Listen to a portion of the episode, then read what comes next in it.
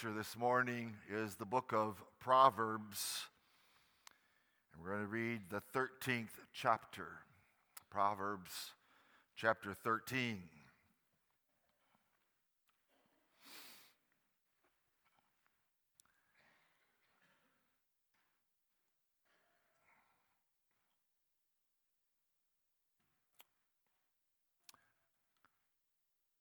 A wise son heareth his father's instruction, but a scorner heareth not rebuke.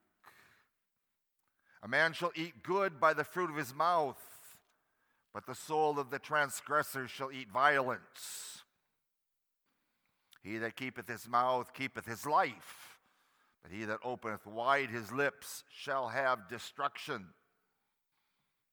The soul of the sluggard desireth and hath nothing, but the soul of the diligent shall be made fat. A righteous man hateth lying, but a wicked man is loathsome and cometh to shame. Righteousness keepeth him that is upright in the way, but wickedness overthroweth the sinner. There is that maketh himself rich, yet hath nothing. There is that maketh himself poor, yet hath great riches. The ransom of a man's life are his riches, but the poor heareth not rebuke. The light of the righteous rejoiceth, but the lamp of the wicked shall be put out. Only by pride cometh contention, but with the well advised is wisdom.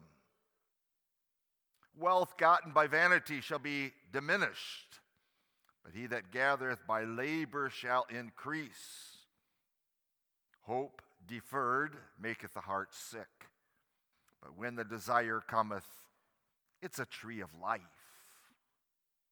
Whoso despiseth the word shall be destroyed, but he that feareth the commandment shall be rewarded. The law of the wise is a fountain of life to depart from the snares of death. Good understanding giveth favor, but the way of transgressors is hard. Every prudent man dealeth with knowledge, but a fool layeth open his folly. A wicked messenger falleth into mischief, but a faithful ambassador is health. Poverty and shame shall be to him that refuseth instruction, but he that regardeth reproof shall be honored. The desire accomplished is sweet to the soul, but it is abomination to fools to depart from evil. He that walketh with wise men shall be wise, but a companion of fools shall be destroyed. Evil pursueth sinners, but to the righteous good shall be repaid. A good man leaveth an inheritance to his children's children, and the wealth of the sinner is laid up for the just. Much food is in the tillage of the poor, but there is that is destroyed for want of judgment. He that spareth his rod hateth his son but he that loveth him chasteneth him betimes.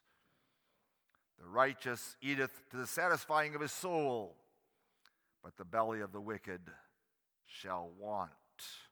Our text this morning is verse 22. A good man leaveth an inheritance to his children's children, and the wealth of the sinner is laid up for the just. May God bless the reading and the preaching of His word again this morning.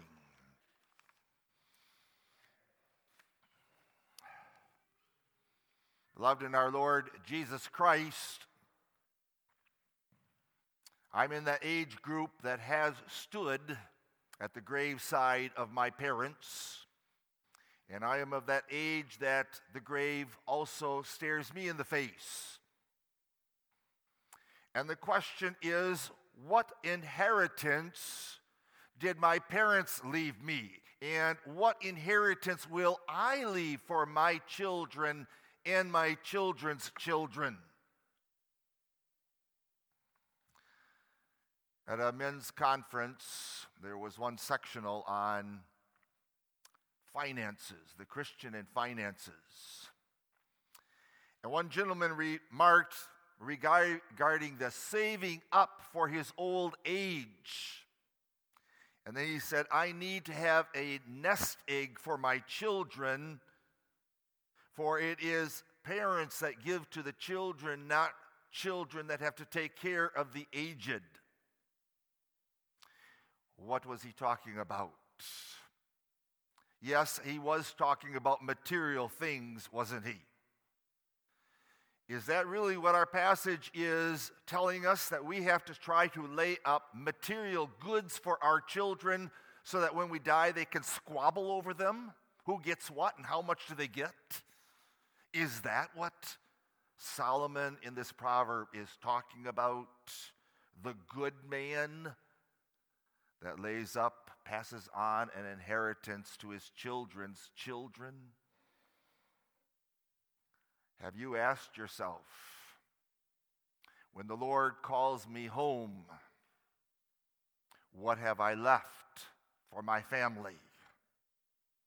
What have I left for my children and their children?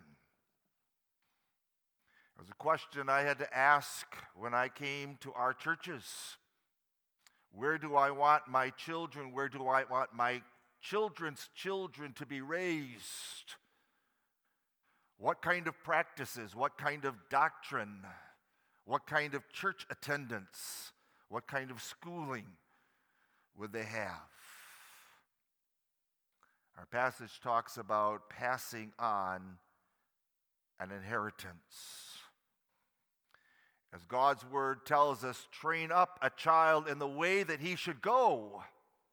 And when he is older, he will not turn from it. What a promise that is. You know, it doesn't mean everyone. We can lay up an inheritance, and yet our children can squabble even that spiritual inheritance. They can say, I'm not interested in that inheritance. They can be an Esau who willingly gave up part of his inheritance for a little bowl of soup. What is this inheritance, first of all, that is spoken of in our passage? Notice, second of all, with me, then, the duty enjoined both of those who give that inheritance and those who receive that inheritance. And then, thirdly, the blessed future, the promise that comes with it.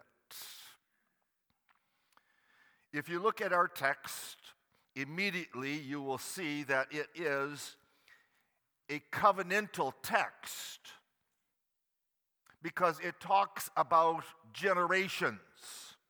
A good man leaveth an inheritance to his children's children.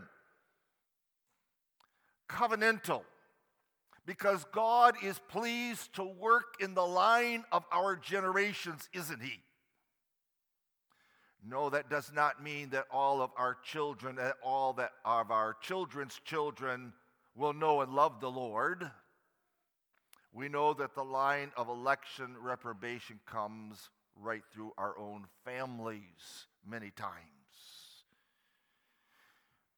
But it, the promise to Abraham, the promise that comes to all the believers, that is, the children of Abraham by faith, is that God is pleased to work in the lines of generations. Over against some Christian churches which look at God's saving people as plucking up an individual here and plucking up another individual there and another individual there. They have no assurance of their children, whether they're saved, but they view their children as little vipers whom they must evangelize the Reformed faith holds to God's word and the covenant of grace, which is in the generations. God said to Abraham, I will be a God unto thee and to thy seed after thee in their generations to be their God. and they will be my children. For the promise is unto you, Acts chapter 2, verse 39, and to your children, and to all that are far off, even as the Lord our God shall call. So our text talks about not just one generation, but two generations. And as I look at the congregation this morning, family and friends here, I see not only grandparents and parents, but I see great grandparents here. How beautiful that we can gather together as families, claiming God's word, claiming that promise God is faithful. God will continue to gather his church in our generations, and he uses means, doesn't he? He uses godly parents. He uses godly grandparents and great grandparents that love and care for their family that God has given to them. What is our place in that covenant? You see, our children aren't just our parents and they're not just our grandparents' children, but they are God's children. They are children of the church of Jesus Christ. What is that inheritance that is given? It's a treasure. It is the wisdom that God passes on to his people through means that they are sinners, that they can't do anything to save themselves, that they look away from themselves to the only one true God and his Son, Jesus Christ. We read in 1 Peter chapter 1 of that inheritance that is kept for us in heaven, and we are being kept by God for that inheritance. So, what is that inheritance that's being kept for us? That is passed on. It is, beloved, a spiritual inheritance. Oh, yes, in the Old Testament, it took the form of material things. That is, it was physical in nature. It was the land that God gave to his redeemed people.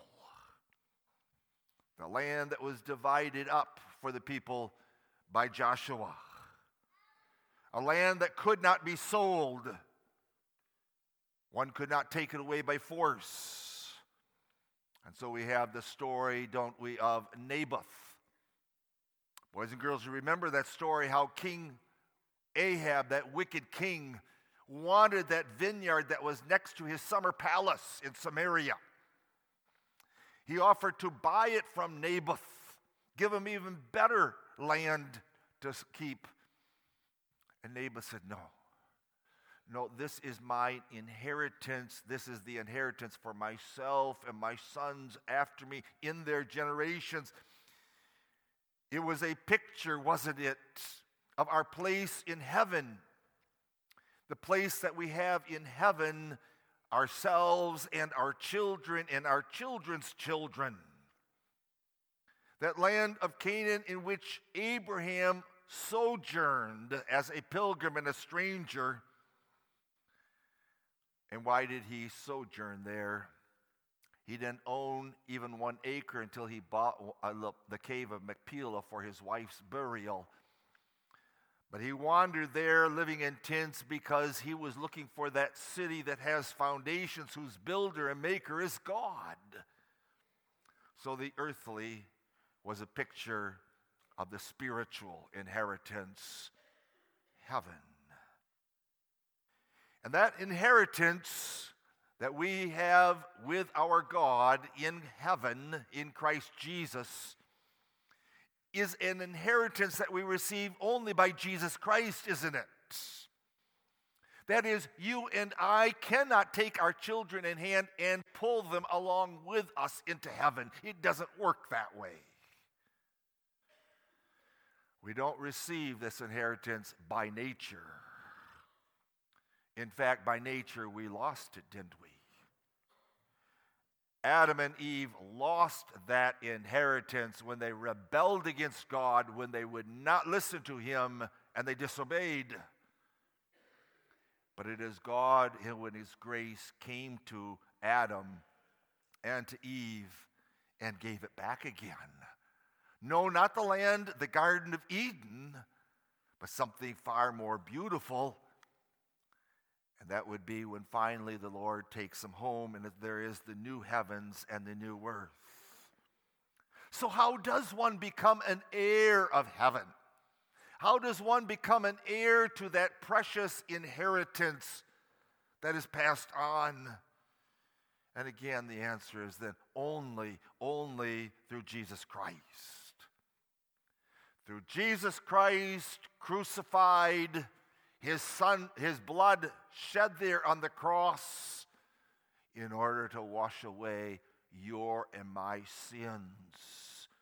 Jesus Christ, who not only gives us the forgiveness of sins, but delivers us from the power of sin.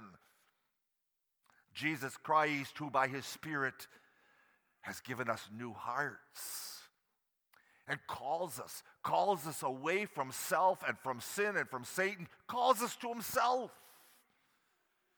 It is the Lord Jesus by his Spirit that works faith within us and not only gives us that faith initially, but from Sunday to Sunday strengthens that faith so that our footsteps are directed in the right way and not going off into wrong ways.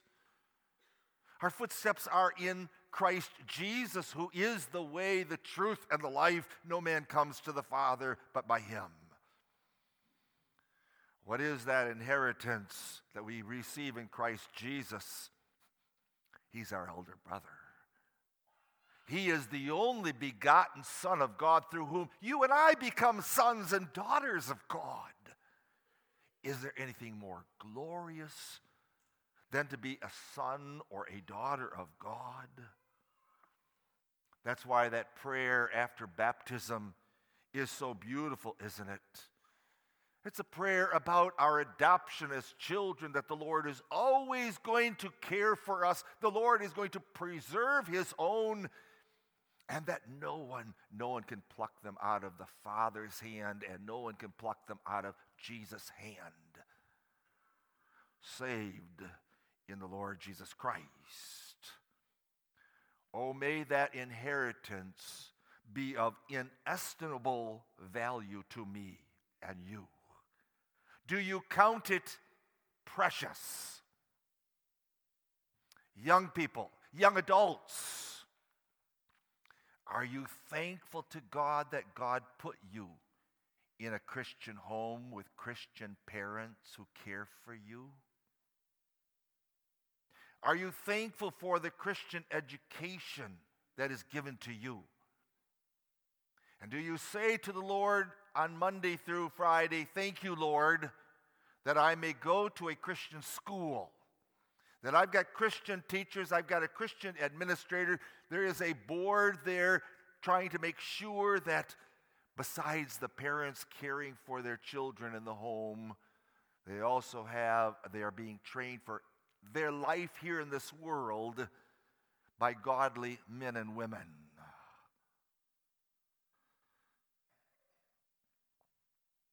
The world might look at us as we give up Sundays in their estimate, to be in God's house.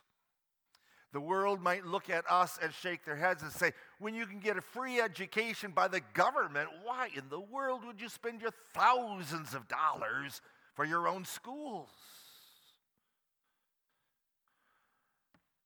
Inestimable, precious inheritance,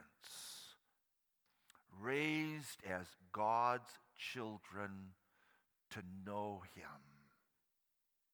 To know Him as He is revealed in His Word, as He's revealed in His precious names, as He's revealed in His wonderful attributes, as He is known by His works, as He is known by His precious Word.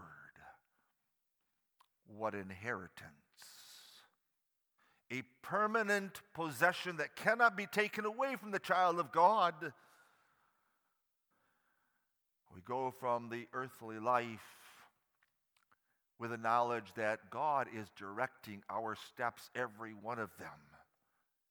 And even as He's given us Christian parents, Christian homes, Christian schools, the church that we come to, He has our future also mapped out for us step by step. And we're never left alone as His children. But our Father in heaven, through His Spirit, is always with us as we walk. What is this inheritance? The land of Canaan, an earthly type of the heaven and the new earth that will come. The land of Canaan flowing with milk and honey. The Israelites coming into that inheritance from their wilderness wandering for 40 years.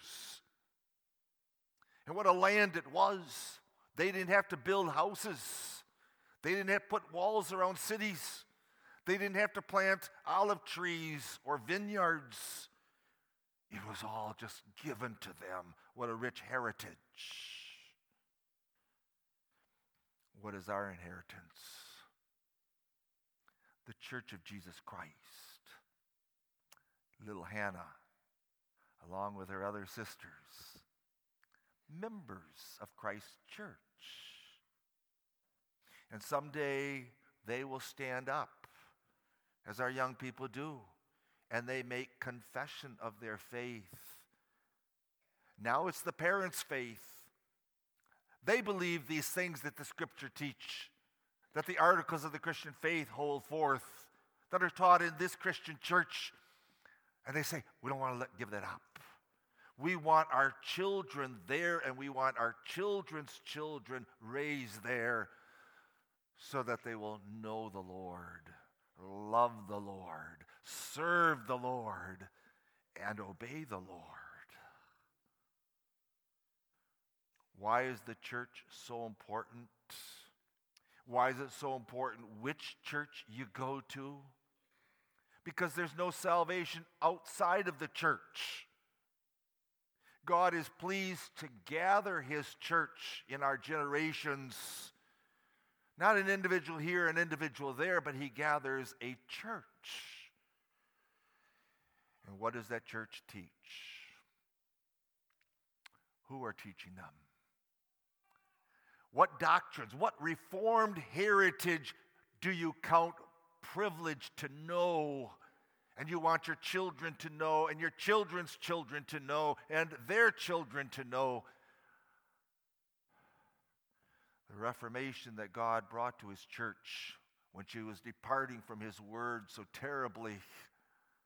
That we are saved by grace alone through faith in our Lord Jesus Christ alone, not saved by works that God's grace, that His favor is peculiar, particular.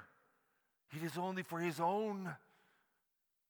Physically and spiritually, He loves His people. What is that heritage? It's that precious knowledge of His covenant.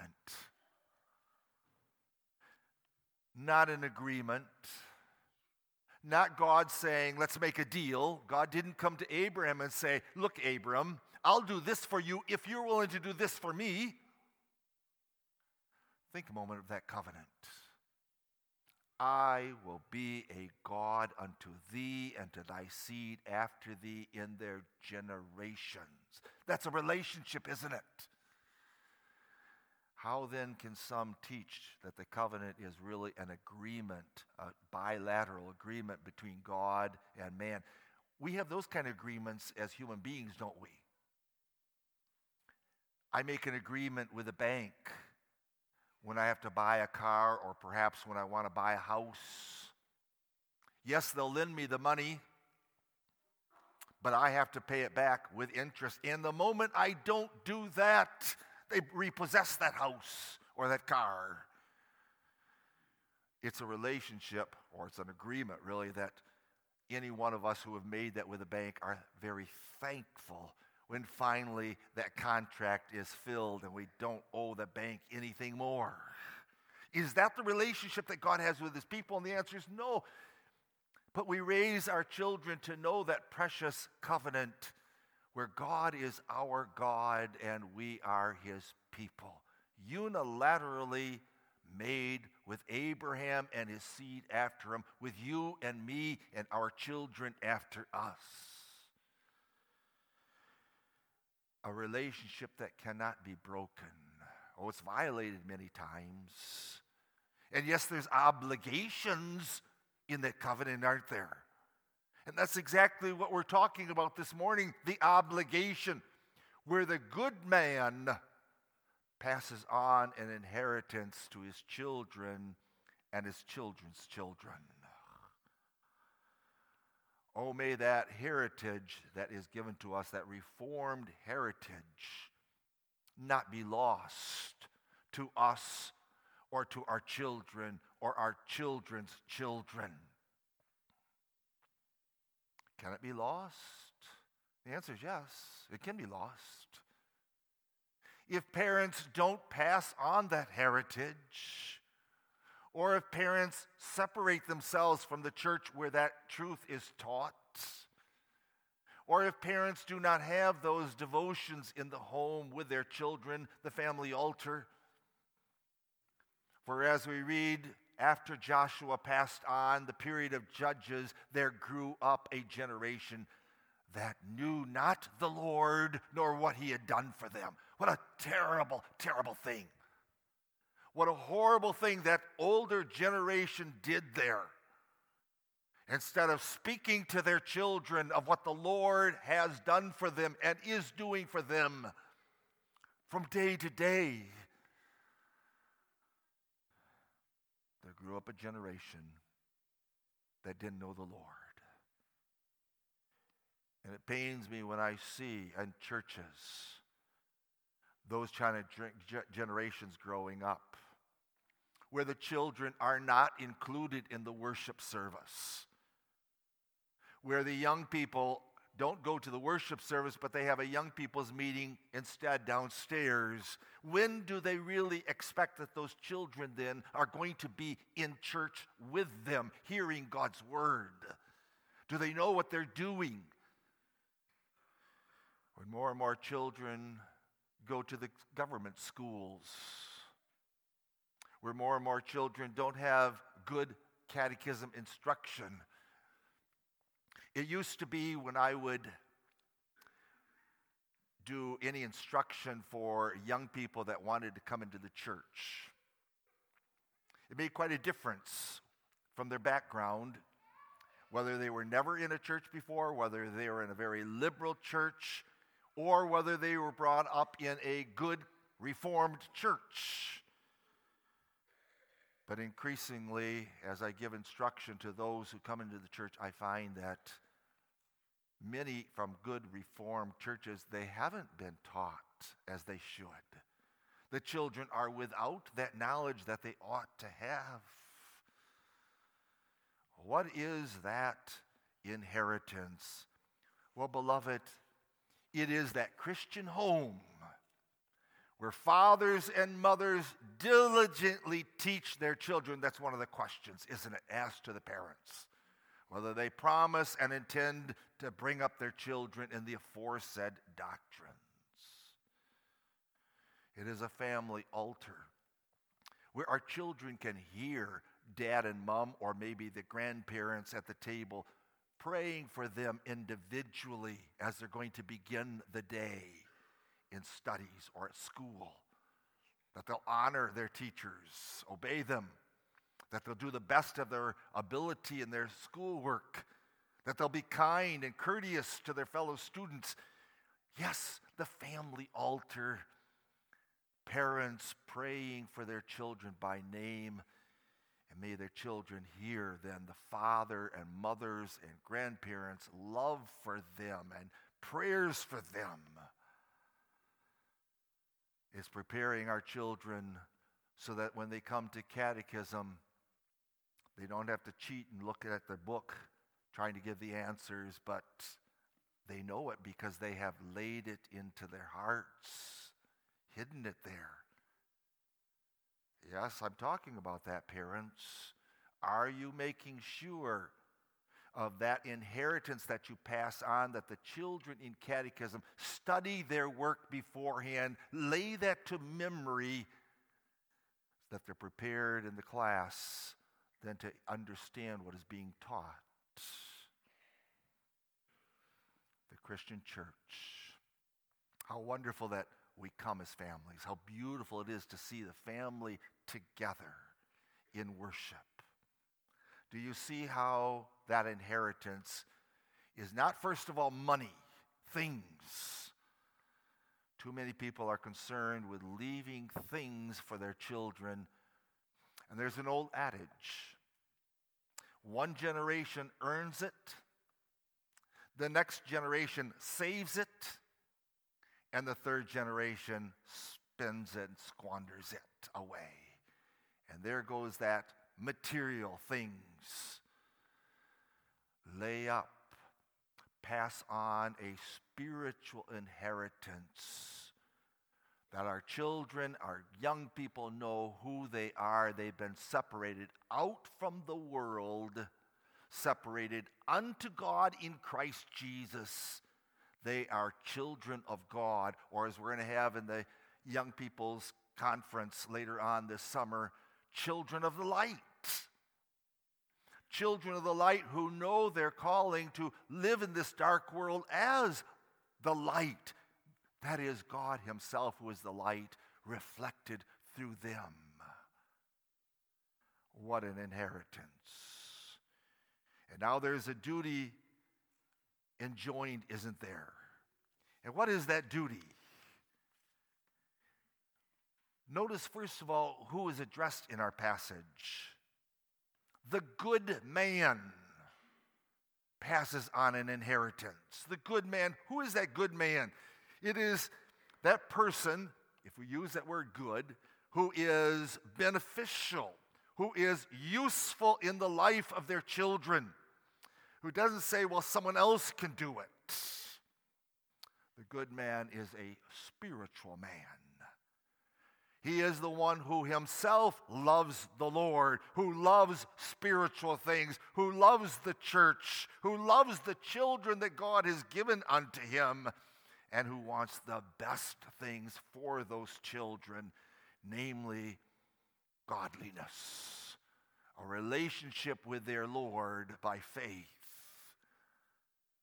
The good man passes on an inheritance.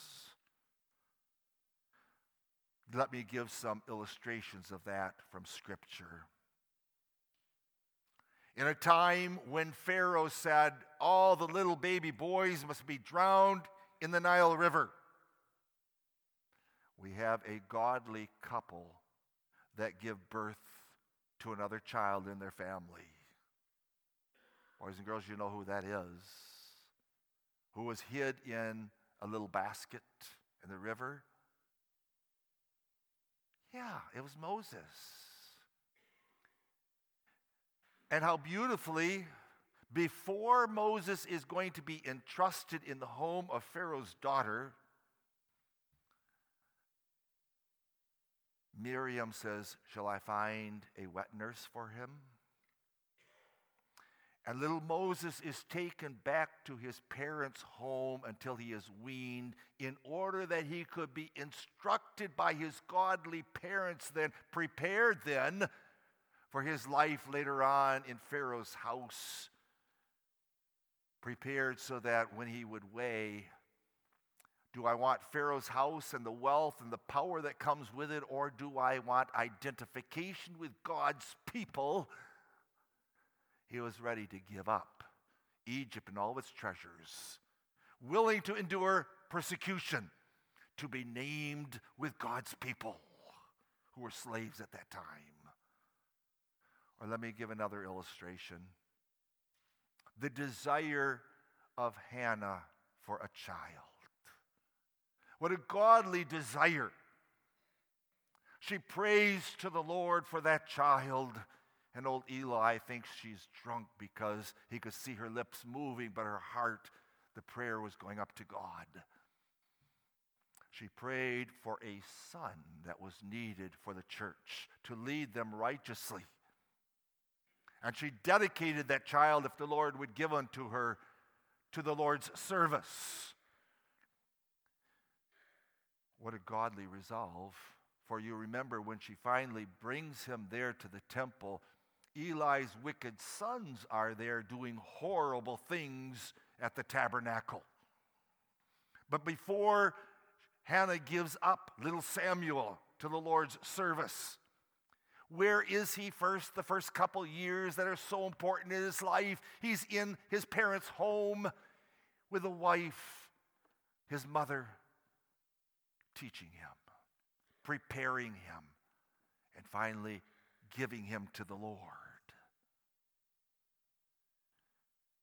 What is the calling? Parents, tell your children. Make it very personal. Tell them what the Lord has done for you.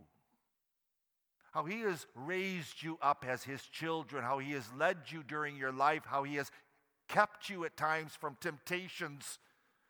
Speak these things to your children, make it very practical so that as they can see how God cared for their parents, they also then have that trust that the Lord will take care of them also. What an important calling, a duty enjoined parents, grandparents, great grandparents, the church. How beautiful in our baptism form, not only the parents making sure that these children are going to have a Christian education, but the church. You and I who witness that baptism. You and I who give our monies for our Christian schools. I'm thankful that we're able as a church have a fund set up to help our parents because it is very expensive. But you see, we don't say, well, let everyone take care of their own kids. But as a congregation, we care for all of our precious children, those still unborn yet in the womb, little babes in our arms, little children sitting around us, young people, young adults. You are precious to the Lord, and you are precious to us as parents, grandparents, great grandparents, God's gift. So there is that calling of parents, but there is, beloved, also then a calling to the children. Even while young, how often in this chapter of Proverbs 13, isn't it the wisdom that is handed down that the children receive that wisdom, that they hide that wisdom in their hearts, that they listen to their parents, they listen to their Christian school teachers, they listen to the pastors or the elders and yes, even as they grow older, and if they should become delinquent, which the catechism or where our form for confession of faith comes, they listen to the elders as they bring the word of God to them, calling them to repent. A great duty from one generation to the next generation to the following generation passing on the heritage of God's people, God's relationship with his people on earth. The importance that there may not among us be a generation that grows up that knows not the Lord. That happened didn't it, in Israel's history? There was others that didn't want the inheritance that the Lord was giving them through Joshua. Do you remember, boys and girls, the tribe of Dan? Oh, they were allotted a certain amount of the land of Canaan. They didn't like it. It was too close to the Philistines. And so they hightailed instead way north in an uninhabited area bringing false priests with them. May that not be. May we as parents, may we as a church daily pray for our children that they receive this inheritance from us. They, ch- they cherish that inheritance. They lay it to heart. That over against material wealth, which can all be taken away. I'm thinking of a couple verses in Ecclesiastes 5. Because even Solomon, for a while, forgot what his main duty was. He wanted more and more things. He wanted to be a rich and powerful king. But what when afterwards, when Solomon looks at his life, he writes the book of Ecclesiastes.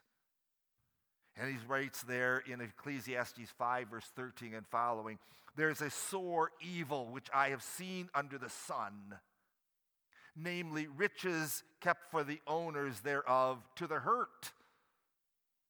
But those riches perish by evil travail, and he has begetteth a son, and there is nothing in his hand.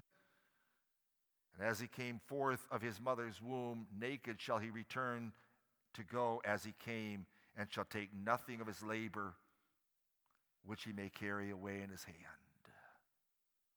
Oh, Solomon says that is a sore evil that in all points as he came, so shall he go. And what profit hath he that hath labored for the wind? Again, the question what inheritance are you going to be passing on? God's word there says if it's material things, whether it be cars or houses or bank accounts, it's as the wind. One can hold it a little while in his hand, but you can't take it with you. But the inheritance that we are to pass on is a spiritual inheritance that is in one's heart and life and that can never be taken away from us. We carry it with us from this life into the life to come. So notice with me, after that duty enjoined upon us as a church, as parents, as grandparents, care for this generation, the blessed future. And what is the blessed promise? What is the glorious thing? Can there be, beloved, any more precious time than when we open up God's Word and speak with our children about it? It's the most precious amount of time that you and I could ever spend. Oh, mothers, to hold those little kids on your lap let them know that you love them and God loves them. Those precious years, and those years are few, aren't they? Before we know it, the 18 years about that a child is with us in our home are gone and they start their own home. Do we cherish that time? Speaking to our children of spiritual things. I like that song in our Psalter, a personal testimony. Speak of what the Lord's done for you, what the Lord is going to do for his children, those who believe in Christ Jesus and love him and walk in his footsteps. Nothing greater than that privilege of holding our children and teaching those children. Second of all, the blessedness of the future. We're celebrating this year, aren't we? 100 years as a denomination. And I say that with all humility. Let us not be proud as if we did something so well, but rather God's faithfulness, God alone who can make our children his children, but God who's pleased to use tools the Christian home, the Christian school, the Christian church that church continuing by God's grace, his faithfulness to us. As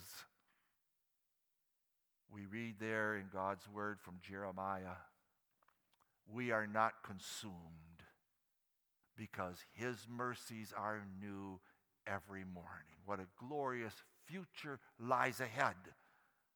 Although the church in this world looks like a little hut in a cucumber field, tiny, small, remnant, it is a grand structure. Living stones built upon that foundation of which Christ is the cornerstone and the apostles' teaching, passed on from generation to generation.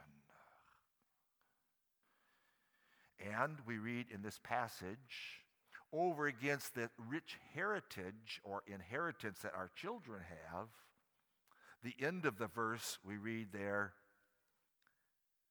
that the wealth of the heathen will be given unto them. So, uh, whereas God's children in faith, being obedient to Him, fulfilling our calling, we pass on a rich heritage the things that the world wants to pass on to their generations are taken away from them. And they are given to God's children. Blessed are the meek, for they shall inherit the earth. And we have pictures of that too in the Old Testament, don't we? All the wealth of the Canaanites, the gold, the silver, the nice houses, the vineyards, the olive orchards, all given to God's people. And so also, God gives us all things in this life and in the life to come. One day, the whole earth, the new earth, is ours to enjoy with our God. The good man passes on an inheritance to his children's children. Beloved, he uses tools. God is pleased to use tools. Our children don't come into that inheritance by nature. It's God who gives new hearts, and it is God who gives Christian teachers, Christian parents, Christian pastors, a church to lead and to guide God's people, God's little people, as they're growing up to know and love Him. Amen. Father in heaven, we thank Thee. We thank Thee for the fruit of the womb.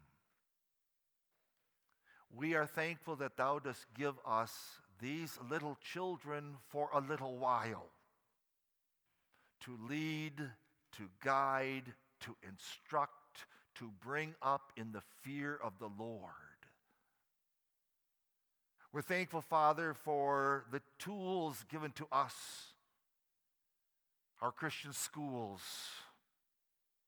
the catechism classroom, the Christian home, the time when our children sit on our laps, but also the time when our children grow up and become independent and they take these riches that are given unto them and pass it on to their children too. Lord, we are thankful for our boys and girls, our young people, our young adults, each of them. May they be, O Lord, nourished like trees set in rich soil, growing tall and strong, not overcome by the wind of false doctrine, but rather growing strong and producing fruit all to thy glory. We ask this in Jesus' name.